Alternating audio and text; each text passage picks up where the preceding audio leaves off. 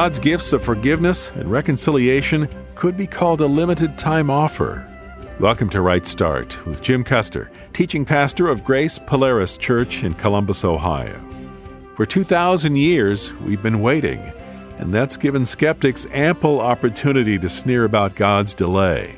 But on this broadcast, we'll open the book of Revelation to see what happens when time runs out, when the hour is come, when there will be no more delay. This sermon continues our series in Revelation called With John on the Isle of Patmos. And Jim will open with prayer. Thank you, Father, for your word. It's written and given to us as a lamp unto our feet and a light unto our path. It's given to instruct us in the way we should go by telling us where we're going and how to get there.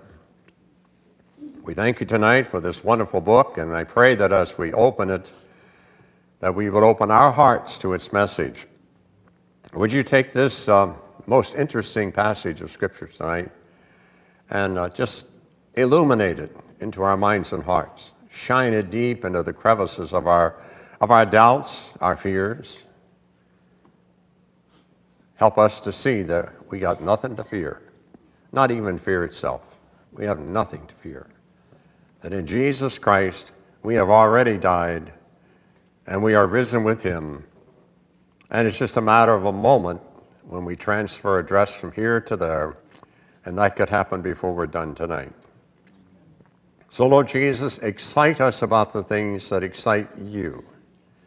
Thrill us with the things that you're anticipating. Show us how we will participate in those things now and throughout all eternity. May your grace and your blessing rest upon us. In Jesus' name I pray. Amen. Amen. Yesterday we were celebrating the Lord's Supper, and uh, part of what Jesus did in that night with his disciples, he washed their feet and then told them that you ought to wash one another's feet. And then he said something very, very interesting.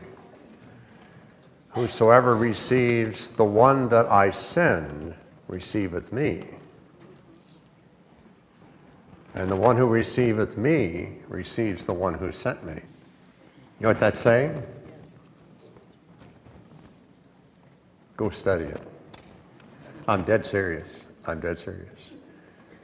And what you will realize is that we are on a holy, a holy, holy, holy task. You were sent here tonight by God to be a blessing to that person you just talked to. You need to understand that. You need to see that. And we need to come to these times of study and worship together with that foremost in our heart. Lord, make me a blessing to others. Help me to lift somebody else's burden. Help me to feel comfortable praying with them right there at the moment. Let's pray about that and talk to the Lord about that. There's some lonely people sitting next to you. There's some discouraged people sitting close to you. There's some people here who are hoping, hoping, hoping, hoping since this is the body of the living Christ, that by coming tonight they would find somebody that would care. And uh, my wife would tell you that I would love to, I'd, I'd love to shake hands with every one of you, because that's so important, so important. Pews were not meant to be barriers. They were meant to be resting places where you could concentrate your attention upon the Word of God. And sermons were not supposed to be boring. I take full responsibility there too. They're supposed to be hopefully designed to help by lifting the contents of the Word of God. But you know where the Word becomes flesh? It's when you reach out and press flesh. When you, what they called it, bump. I, I forget what, I, I forget all the terminology. I'm not that sharp anymore. But folks, please learn to value the God calling upon your life to do in Jesus' name what Jesus says He's already doing for them. And to awaken within that friend, that neighbor, that new person, awaken within them a deeper sense of uh, acceptance, hope, peace, comfort, being friends, being friends. Last time we met, uh, that was a horrible, horrible, horrible experience. We walked through the book of Revelation, the 21 judgments, We don't know what the seven thunders uttered, so we can't talk about that. But we do know what the other 21 judgments are the, the seven seals, and then the seven trumpets, and then the seven bowls. I went home last week absolutely exhausted, just, just exhausted. Just reading through that seven year period of Earth history. It's going to be horrible. Horrible. Horrible. Say it with me. Horrible. And there's nothing we can do to dress it down and make it pretty. It's not pretty. And Jesus himself said that those days weren't limited, weren't constricted, limited, a set number, no more than that, cut off. If that weren't so, no flesh would be spared. That's how bad it's going to be on the earth in that coming seven year period. So last week, I wanted to shock you with the fact that God is the creator, we exist to do his pleasure, and he is absolutely justified and righteous in doing what he's going to do. But that's not pretty. Tonight, I don't want to shock you again. okay? The reason being, when we come to the chapters we're going to study tonight, there is no, how shall I say, there's no chronology. In college, we had a student billboard. It was kind of in the coffee area. Post office was here, you got your mail, and coffee was over here. That's where you got your conscience and your consciousness. And in between, there was this billboard, and any student could post anything on that billboard that they wanted the students to know. And it was a menagerie. It wasn't organized, there wasn't any special columns and all that. It was just there. And you could stand there and you could read those comments and you could get a feel for what was really going on in the lives of the other students on campus. Sometimes it hurt. Other times you could hardly contain your joy that things were going so well with them. That's what happens here. That's what happens here. Open your Bibles, please, to the 10th chapter of the book of the Revelation. Now, we have two more messages, two more messages after tonight, and then we'll give you rest from the book of the Revelation. I was stunned this last week to read a couple of articles about a group of Christians who believe much of what we believe, and they are targeting the last week of September because of the Jewish calendar, because of the red blood moon. Remember some of that? Uh, because of those things, they are expecting that the rapture will take place. And they've even, they've even drawn it down to a date and they are actively involved in giving, selling, ridding themselves of all kinds of stuff that they don't think is necessary because, in their mind, Jesus has to come the last week of September. Now, my response to that is, he may not wait till September. So if you think that by setting that date you have some sense of security, no. No, there, there's no text of Scripture that directly supports that notion. And all the evidence that is used to support that idea is um, shaky. Now, that doesn't mean that you put the rapture way back there on the back burner someplace. But it does mean that you and I recognize that we are living in the last days. Folks, we are living in the last days. And the book of the Revelation is designed specifically to give us great detail about the specific things that will take place during that last seven years of earth history before Jesus comes back. Not in the rapture, but comes back in the revelation and establishes his kingdom. Would you let me apologize? Tuesday morning about 3 a.m., 3 it was 3.06 a.m., I woke up absolutely fully awake, absolutely wide awake, looking at the ceiling, and my mind was filled with one thought. And here's what it was Jim, go back and explain to the people that we are not pro Israeli, we are pro Messiah. What I mean by that is, the Bible clearly says that God will keep his promises to Abraham, Isaac, and Jacob. He'll keep them because he's a covenant keeping God. He also says he's going to do that not because the Jews are perfect, not even because they're special. You read, you read Isaiah, let's see, I think it's chapter 35, maybe somewhere along in there, and God says through Isaiah, uh, through Ezekiel, I'm sorry, says through Ezekiel, you guys make my name a stench. Every place I drove you out among the Gentiles, you created a stench, a bad reputation for me. That's God talking to the Jewish people. Now, don't take my word for it. Go back and find it yourself and read it. It's not just there, but that's the prominent place where God says, I'm doing this because of my glory, because of my integrity. Now, what that means is we emphasize the fact that the Jewish people do have a key role in God's future plan, clearly revealed in the scripture. That has not been delegated to the church, never has been, never will be. It's the program God has for the descendants of Abraham, Isaac, and Jacob. That's what he's going to do. All of those Jewish people that go back to the land of Israel, hear me, hear me, hear me. Most of them will die in unbelief. Read the last two chapters of the book of Zechariah.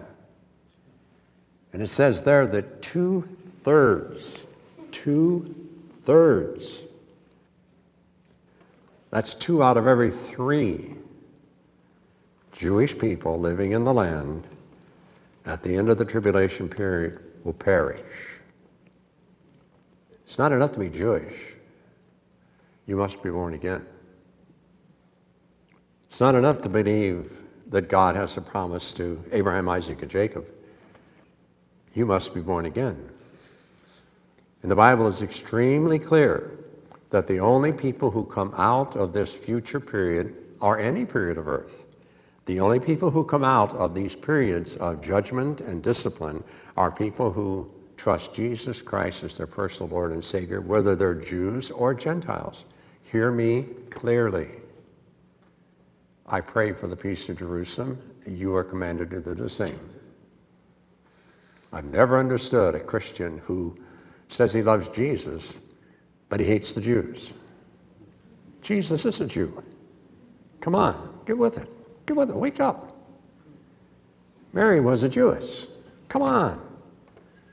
Wherever you got that hatred didn't come from Scripture, and it wasn't born in your heart by the Spirit of God.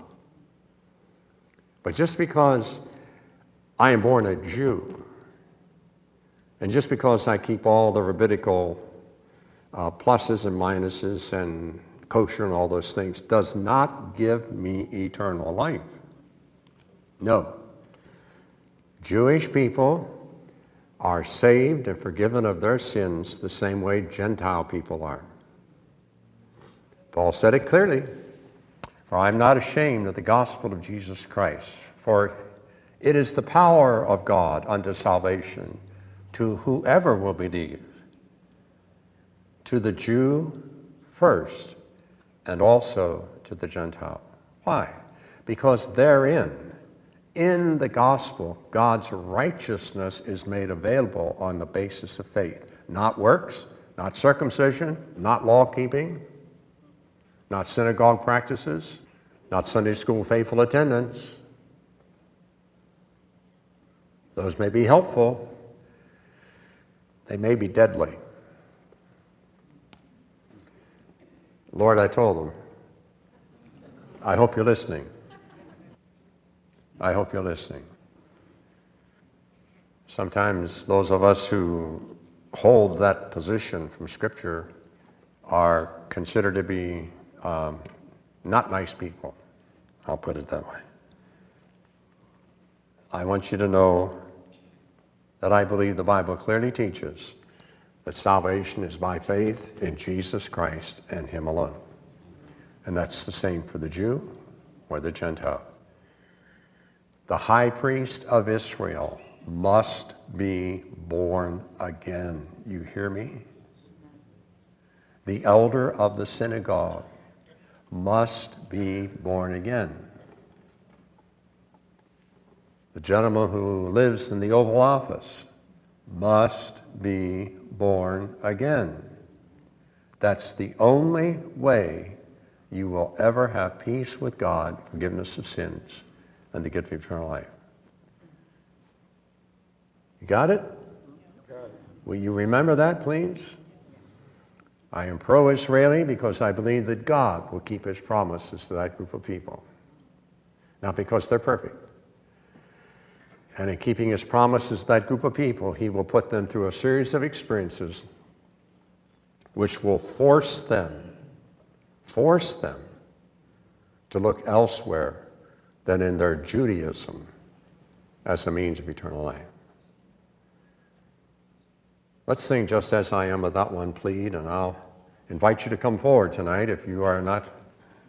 Well, you're really pushed you over the edge tonight already. I didn't mean to do that. But what I did mean to do was to keep a promise with God. God, I don't want people leaving this church, leaving this auditorium thinking that Jim believes if you're Jew, you got it made. No, no, no. No, no. No. If you're Grace Brethren, you got it made. Maybe not. Maybe not. Okay? Whosoever shall call upon the name of the Lord, say it again, shall be saved. And there is no other name given among men whereby we must be saved than the name of the Lord Jesus Christ. Okay? Long introduction, but thank you. Revelation chapter 10, look at the astonishing statement that this angel makes. He descends from heaven. He's got a little scroll in his hand. He puts one foot on the sea, one foot on the land. And listen to what he says. Verse 5, Revelation 10, verse 5. Then the angel that I had seen standing on the sea and on the land raised his right hand to heaven. He swore an oath by the one who lives forever and ever, who created heaven and what is in it, the earth and what is in it, the sea and what is in it. Here's the statement Notice it. There will no longer be an interval of time. Older translations use the word delay. The substance of that sentence says that this angel is about to announce when the time of God's protracted grace and mercy. God is not wanting that any should perish, but that all should come to repentance.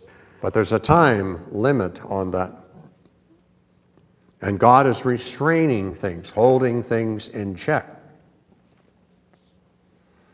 That restraining, that holding things in check, is what the angel's talking about. There will no longer be an interval of time, a delay. But in the days of the sound of the seventh angel, when he will blow his trumpet. Note that. It's his trumpet, it's not the trumpet of God, it's an angel trumpet. That may have meaning for some of you, for others, no significance at all. But this angel is the seventh in a sequence, and he is going to blow his trumpet. And when he in the days of the sound of the seventh trumpet, when he shall blow, seventh angel, when he shall blow his trumpet, then underline that, circle that, put a blinking light behind that, put a piece of chewing gum there, do anything you need to do to make sure you go back there and think that through. Then, then, when the seventh angel begins to blow his trumpet, then God's hidden plan will be completed now, hidden there does not mean that it's not disclosed. Look at the rest of the statement. As he, God, announced to his servants, the prophets. Through the prophets, we have massive detail. Massive, massive, massive detail. massive detail about what God's going to do during this period of time that is called the period of the 70th week of Daniel. When the angel begins to sound, then God is going to remove the restraints. And during the days that he sounds the, that, that the, the seventh angel sounds his trumpet, when that happens, God's hidden plan will be completed. It'll be completed to precise performance to what he has already announced to his servants, the prophets. In other words, this is not secret. The book of the Revelation is not intended to be secret. It's not something that's hidden. It's something that God strained at to make simple. God strained at to find a way to communicate. God, God bore down on this. He, he, he exhausted words and images. He went back through all of his previous uh, 65 books and took bits and pieces from there, things that he taught people through the Old Testament and the New Testament. He took elements of those various books and he brought them together in the book of the Revelation. And when the seventh angel begins to sound his trumpet, God is going to remove restraint. In the days of the seventh angel, when he sounds his trumpet, then God is going to complete his hidden plan. Hidden there has more the idea of hide and seek. Remember that game we used to play? There was, there was no question that my brother was hiding out there someplace. I wasn't just wasting my time.